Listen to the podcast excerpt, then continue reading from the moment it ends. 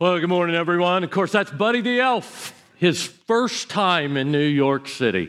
There's actually a lot more to that. We chose to just show you about a minute's worth, like when he's going through the revolving door and couldn't get out and that kind of thing. But uh, first, the first time you experience something can be so exciting, can it? And it can bring a lot of joy, um, just like it did for Buddy. I remember the first time I rode in an airplane. I don't know if you do or not. I was like six years old. My uncle was a pilot, and he just flew small planes, and he took me up in this little two seater for my first plane ride ever. Man, that was the coolest thing in the world, I thought at the time. I remember the first time I flew overseas. It was like the early 1970s. My uncle and aunt took me to Hawaii. I was excited to go to Hawaii. I'd studied about it in school and liked everything about it. But I was excited about the plane ride. We flew on what was considered to be a, almost a brand new plane at the time. It had just come out. It was called a 747. They called it a jumbo jet, these huge planes. I remember just how big that thing was when we flew on it. I remember the first time I jumped out of an airplane. Um, that was pretty cool. I, you know, when that door opens and you're looking down at the ground from 10,000 feet and you know you're going to go out that door, that's an adrenaline rush. Then you go out and you free fall 5,000 feet, and then you open the chute and you float down to the ground. That's pretty cool to do as well. I remember the first services we had in this building, September 9th, 2012, over seven years ago now. How many of you were here for those first services? Let me see your hands. Okay, wow, cool. Cool, yeah. I even remember what I spoke on. I remember the topic that day, which is actually pretty impressive because I don't remember that much about my past sermons, to be honest with you. I can even remember what passage from the Bible I used. I can remember my three points. I can remember the sermon title going back to those first services in that building. I'm sure those of you who are here who raise your hands, you can too, right? All right, I'm going to put out a challenge to you. If you can remember the three points I gave in that first sermon in this building, if you'll go out to the atrium after our service this morning. Tim Perkins, he's our connections pastor. Here's what he looks like. You probably know him. In case you don't, that's Tim. He's going to be out in the atrium. He has a $25 gift card waiting for you. If you can remember my three points from that first sermon, you have to get them perfect. Okay, word perfect. They were kind of short, though, each point. So there's a hint. And um, you also have to get them in order. Okay, and if you're an employee of the Ridge, of course, you cannot play. Um, I'll tell you what, if you can remember the title, just the title of my first sermon, there's a $5 gift card waiting for you. So $25 for the first three points, $5 for just the sermon time. It's Christmas time. We're giving away all sorts of things here at the Ridge today. And by the way, I know some of you go, I'm going to see if I can Google that and find it good luck because we tried. It's not out there. Believe me, that sermon was not that good, all right? so it's, it's, you're not going to find it out there, so don't waste your time. Just try to listen to this one instead. Um, I remember when our first child was born. Man, is that an experience or what? And just the joy that that brought. Little girl, love at first sight. I remember our first Christmas with our first child if you've had that experience too, you know that that changes everything about Christmas, doesn't it? I, you know, Christmas is for kids, isn't it? Um, now we like it as adults, but clearly Christmas is for kids. And when I thought that thought, you know what it took me back to? Do you remember the old Trix cereal commercial that said "Silly Rabbit Trix are for kids"? Here's a picture of what Trix cereal looks like. You I mean, like this goes back a few years, but yeah, but there was a commercial and it would say, Silly Rabbit, Trix are for kids. And I've often thought that about Christmas too, right? Christmas is for kids, even though we all like it. First can be so exciting, first can bring so much joy. Think about the number of firsts that happened at the very first Christmas. Let me give you a few. So, for example, there was a special star. Matthew 2 2 actually refers to it as his star, of course, meaning the star of the Messiah, the star of the Savior. And the wise men followed this star until they came and found Jesus. And then they worshiped him. It brought them so much joy. Here's another first for you a virgin birth. That was a first. Do you know that 700 years before Jesus came to earth, it was predicted, it was prophesied that he would be born of a virgin. This is Isaiah 7:14. It says, "The Lord himself will give you a sign. Look, the virgin will conceive a child, she will give birth to a son, and will call him Emmanuel." which means, of course, God is with us. That was predicted 700 years before it happened. Now, can you imagine hearing Isaiah the prophet say that and thinking to yourself, I have no idea what that means, but I know this. If that happens, that'll be a first.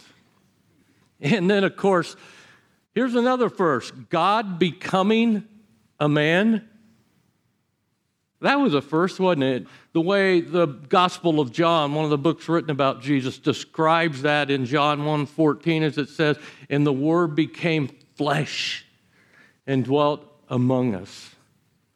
That was a first, you know, God becoming a man. Here's a first at Christmas. Angels just kept appearing to people. I mean, angels were showing up all over the place, weren't they? Don't raise your hands on this, but how many of you have ever had an angel appear to you? I have not. If one did, it would probably require a wardrobe change, right? I mean, if you go back to that first Christmas, do you know what the first words of the angel were every time he appeared to people? Do not be afraid.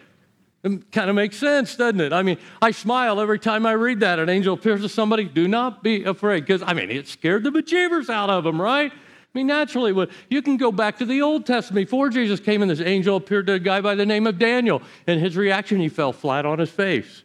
You know, then the angel appears to Mary to predict that she's going to have this son an angel had to appear to Joseph to say, It's okay that she's pregnant because God's Spirit caused this. Go ahead and take her as your wife. You know, an angel appeared to a guy by the name of Zachariah. He serviced the temple and said, Your wife's going to have a son. Your, his name will be, of course, John the Baptist. He's going to prepare the way for the Lord. Everywhere you look, angels were appearing to people. And perhaps the most overwhelming first of that first Christmas was the fact that angels appeared to shepherds. And we'll explain that as we go, why this was so overwhelming. But it's interesting in Luke chapter 1, that angel that just kept popping up all over the place, his name, it says, was Gabriel. He was like the messenger from God who delivered important messages to people. So I'll tell you this just a learning here this morning. If the angel Gabriel ever shows up to you, listen carefully. It's probably important, as it was that very first Christmas. Well, we're going to go to Luke chapter 2 this morning. Actually, we're going to start exactly where Adam started last week and extend the story a little more. By the way, if you were not here last week, go to theridge.org and listen to that sermon. Adam did a great job of presenting the topic. The topic last week was peace, but we're going to pick it up today in Luke chapter 2. Very familiar part of the Christmas story. Um, I'm going to start reading in verse 8 and make some comments as we go through this. Here we go Luke 2, verse 8. That night there were shepherds staying in the fields nearby, which said angels appeared to shepherds, guarding their flocks of sheep. Suddenly, an angel of the Lord appeared to them. We now know that was Gabriel. And the radiance of the Lord's glory surrounded them. They were terrified. Yeah, we figured that part out too now, haven't we? The traditional reading of this actually comes to mind when I read they were terrified. If some of you remember the traditional reading from the King James Version, it said they were sore afraid. As a kid, I thought sore meant like it hurt or something, you know? And of course, they were terrified because this is the first time an angel has ever appeared to them. Think in terms of this. What if an angel appeared to you? What would your reaction be? Same thing from these shepherds. Then it goes on, verse 10. But the angel reassured them, Don't be afraid, he said. There it is. You know, he tells that to people every time he appears because people just weren't used to angels appearing in those days either. This was a first. Next, I bring you good news that will bring great joy to all people. Remember how we said that first can lead to joy? Next, verse 11. The Savior, yes, the Messiah, the Lord, has been born today in Bethlehem, the city of David, and you will recognize him by this sign.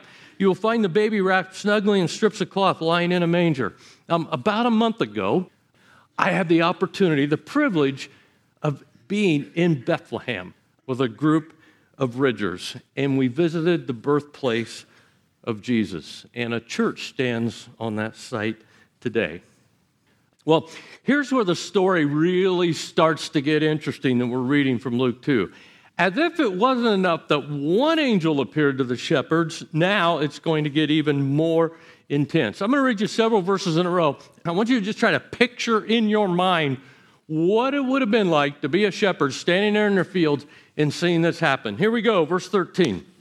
Suddenly, the angel was joined by a vast host of others, the armies of heaven, praising God and saying, Glory to God in the highest heaven, peace on earth to those with whom God is pleased. When the angels had returned to heaven, the shepherds said to each other, Let's go to Bethlehem. Let's see the thing that has happened about which the Lord has told us about. They hurried to the village and found Mary and Joseph, and there was the baby lying in the manger. After seeing him, the shepherds told everyone what had happened and what the angels had said to them about this child. All who heard the shepherd's story were astonished. But Mary kept all these things in her heart and thought about them often. The shepherds went back to their flocks, glorifying and praising God for all they had heard and seen. It was just as the angel had told them. Wow. You know, you read that, you picture that, and it's hard to imagine what that would have been like. But it was awesome, right? Have you ever been to a like a big sporting event or to a concert where everyone was excited, everyone was yelling, everyone just expressing their enthusiasm. Remember the energy at that event? I mean, multiply that like times a hundred, and maybe you can begin to appreciate what it had been like to be there and just see the heavens open up and these angels explode praising God. And, you know, we think they were singing, and maybe they were. It doesn't actually say they were singing. They may have been singing, maybe they were just shouting. But they're described as a vast host and then armies of heaven. Too many angels to count. But here's what's so intriguing to me. Actually, this may even be confounding. Why the shepherds? Why did they appear as shepherds? We just kind of take it for granted. We're used to the Christmas story, we've heard it over and over again. But if you dig deep, it makes no sense that they would appear to shepherds. Um, you know, a lot of strategy goes into a grand opening of a business or, you know, a restaurant. You know, you try to create a buzz, get people talking, because you only have one chance at a grand opening, right? You only have one chance to make a first impression, they say. So if you're God and you're going to bring your son into the world, why in the world would you choose shepherds to announce it to? you know, on some distant hill where no one else is going to notice. I mean, like, at least put it out there on social media or something, you know? Know this the shepherds were at the bottom of the socioeconomic ladder. Shepherds, shepherding was not the occupation. The parents were sending their kids to Harvard or Yale or Stanford to get a degree for in those days.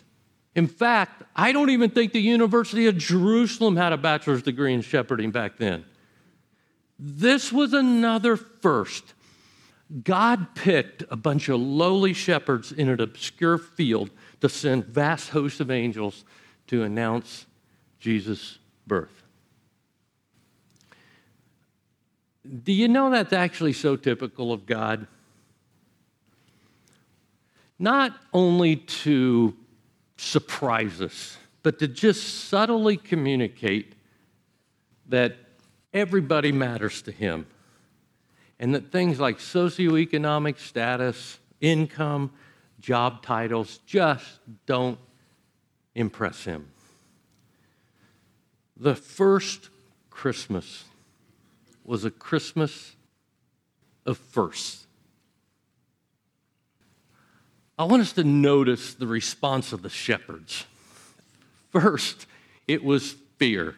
if not terror, to have an angel, the angel Gabriel, appear to you and speak to you. My guess is that a couple of them had to change their shepherd robes as well. But that fear soon turned to awe. When the heavens opened up and they saw vast hosts praising God, I mean, it was just, you know, mind blowing. Tears of fright may have turned into tears of wonder. You know, it took a few days to sink in and a few days to digest what happened. But then in Luke 2:20 we already read that they went back to their fields glorifying and praising God. They couldn't contain their excitement. Even the sheep probably noticed that something was up. You're like, what's up with these shepherds? It was pure joy. Now, our series that we're in right now is called The Ornaments of Christmas. Our ornament today is the ornament of joy. But let me ask you this Have you ever come to Christmas time and you were struggling with something in your life? Only to read Luke 2:10 where it says that good news will bring great joy and you thought I'm not feeling it this Christmas. Am I missing something? But let's be clear about something. True joy does not come from our circumstances. True joy does not. You know how that works. If you get the present you want, you're happy. If you don't, you're not. That's superficial joy. That's not true joy. You know, if I get my shopping done in time, if Christmas dinner turns out like I should, if it snows on Christmas, if the family gets along, it was a good Christmas. Well, that's all based on circumstances. True joy is different. We want joy in our lives, obviously, especially at Christmas time. Christmas reminds us that we should have joy.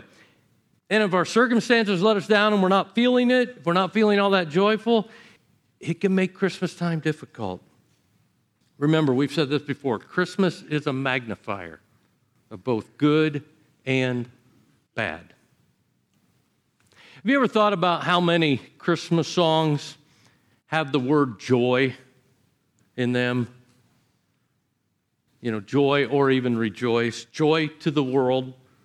Angels we have heard on high, the line says, Why your joyous strains prolong? Hark the herald angels.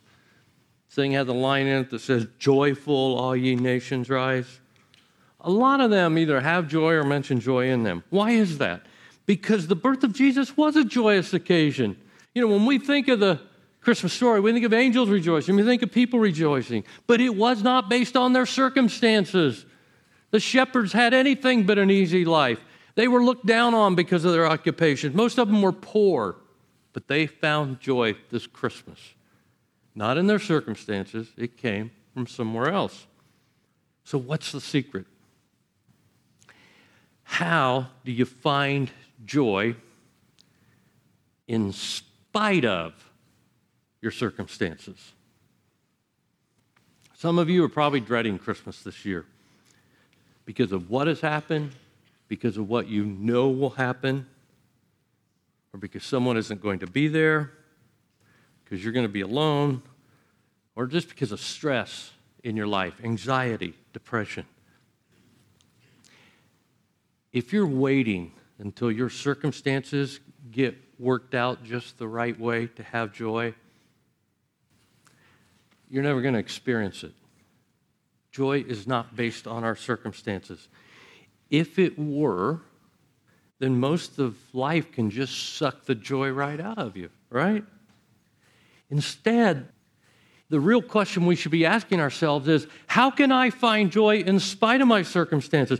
How can you find joy even when people aren't treating you right? How can you find joy even if the holiday season is difficult? The shepherds found it, didn't they? Their lives were tough, and you can too. Here's the bottom line the secret to joy in your life is your relationship with God. We need to understand that. If you are struggling to find joy in life, Quit looking at your circumstances. Look to God. Look at what you have in your relationship with God. God loves you. Jesus died for you. He came back to life. He offers you forgiveness of sins. You have someone to walk alongside of you in this life. You can have the promise of eternal life when you accept Jesus into your life. Now, having said that, I want to give you four questions that you need to ask yourself if you want to experience joy in your life. Sure, at Christmas time, but any time of the year. Here's the first What can I do to change my focus? When you lose your joy, what are you focused on? Either yourself or the circumstances around you, right? Where was the shepherd's focus? It was on what God had done. I think it's interesting in verse 20 we read that the shepherds went back to their fields, back to their flocks. In other words, they had this amazing experience and then it was just life back to normal. Sure, an amazing experience when angels appear to you in the sky. They're praising God, but their focus was on God, and that's where they found great joy. Next question to ask What does God want to teach me?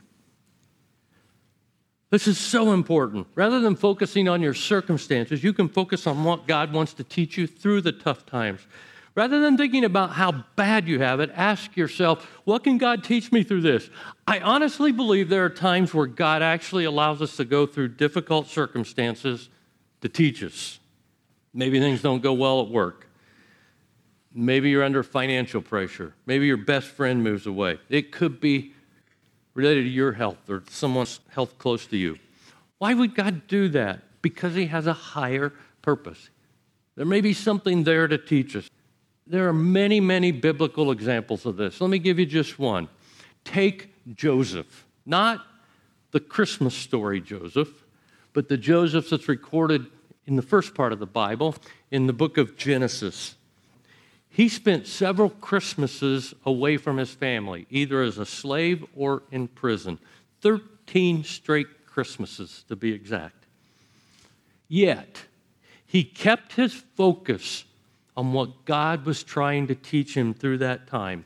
Through that time, those 13 Christmases, he learned humility, he learned patience, he learned to trust in God, all of which he would need later in life when he would lead the nation of Egypt. And because his focus was on what God was doing in his life, this is what he was able to say later in life when he looked back, when he had the big picture. This is Genesis 50 20. He says, You intended to harm me, but God intended it all for good he brought me to this position so I could save the lives of many people.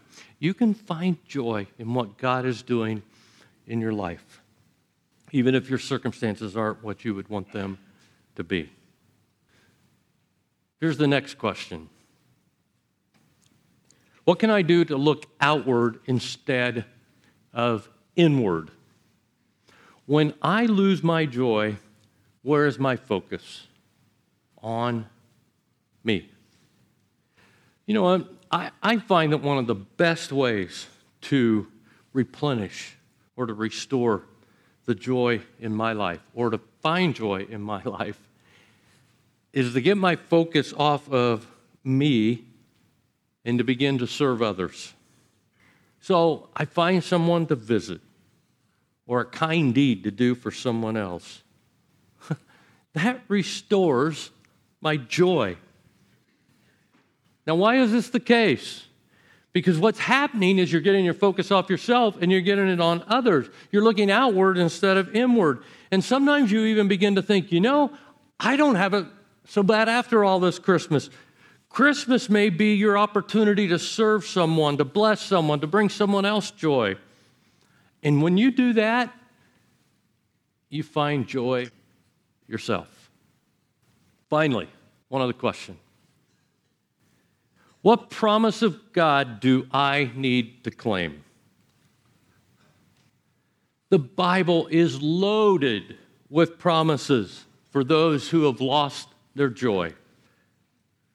Let me give you some examples. Are you struggling with a temptation that has caused you to lose your joy? Well, here's 1 Corinthians 10 13. The temptations in your life are no different than what others experience. God is faithful. He will not allow the temptation to be more than you can stand. When you're tempted, He will show you a way out so that you can endure it. Struggling to forgive someone? in your life, and as a result, you've lost your joy? Listen to Ephesians 4:32. Instead, be kind to each other, tenderhearted, forgiving one another, just as God through Christ has forgiven you. Discouraged this time of year? Here's Psalm 43, verse 5. Why am I discouraged? Why is my heart so sad? I will put my hope in God. I will praise Him again, my Savior and my God. Problems getting you down? Listen to Romans 5, 3 and 4. We can rejoice too when we run into problems and trials, for we know that they help develop endurance, and endurance develops strength of character, and character strengthens our confident hope of salvation.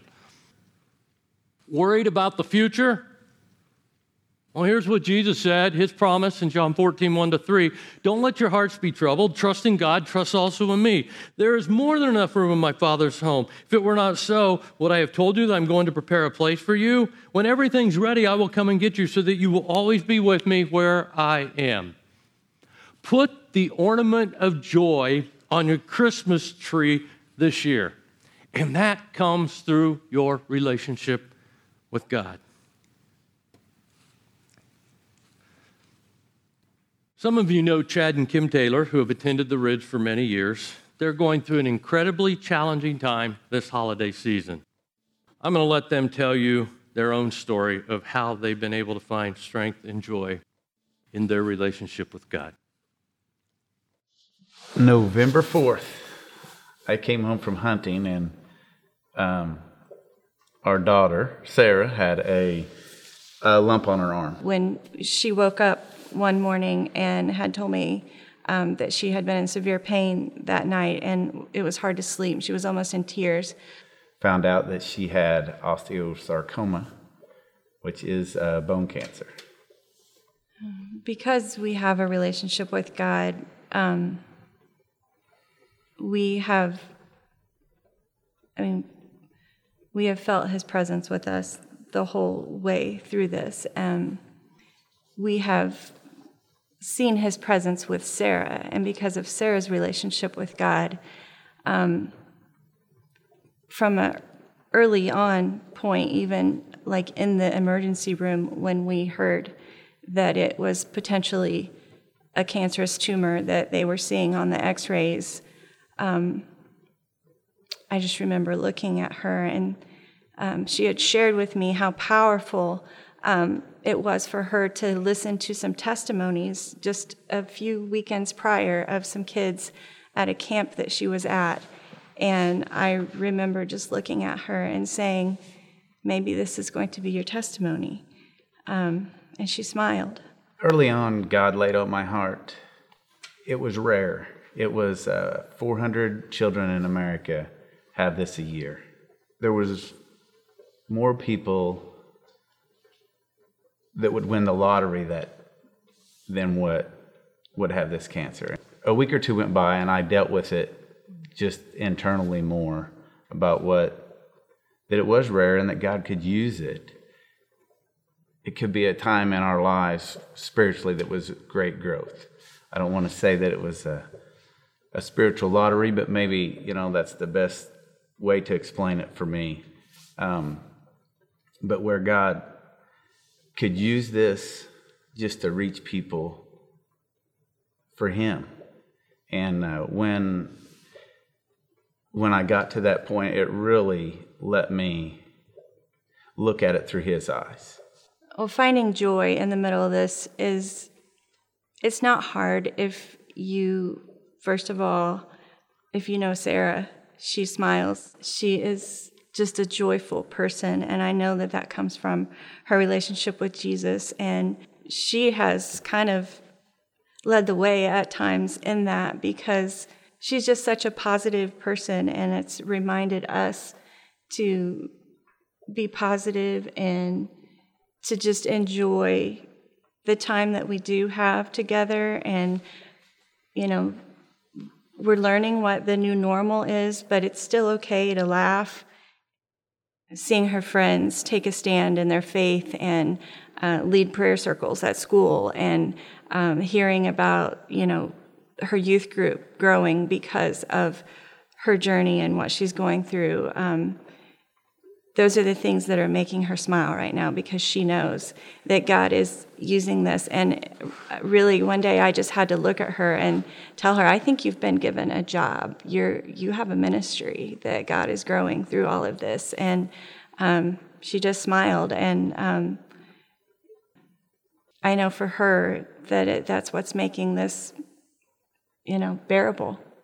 It will all be worth it. He will bring good from this. You know, I've so admired Chad and Kim and Sarah's faith through this. They're finding strength in their relationship with God. This Christmas could be a Christmas of first for you too. Rather than letting your circumstances dictate how the holiday season goes, you can let your relationship with God be your focus. There's peace, there's strength, there's joy. Even when life doesn't go the way we hoped it would. Let's pray. God, I thank you for the kind of God you are. That you enter our world, you enter our circumstances, just like you did that first Christmas. You've experienced pain, you've experienced suffering. Jesus, when you came to earth, so you understand it when we do too. And yet, at that very first Christmas, it was a Christmas of joy. So, my prayer is that it could be a Christmas for joy for all of us too, regardless of what our circumstances are. You know, I pray for the Taylor family today. I pray for everyone who is going through challenges this Christmas season that they'll be able to find strength in their relationship with you, and most importantly, that they could find joy because of you. And we pray these things in Jesus' name. Amen.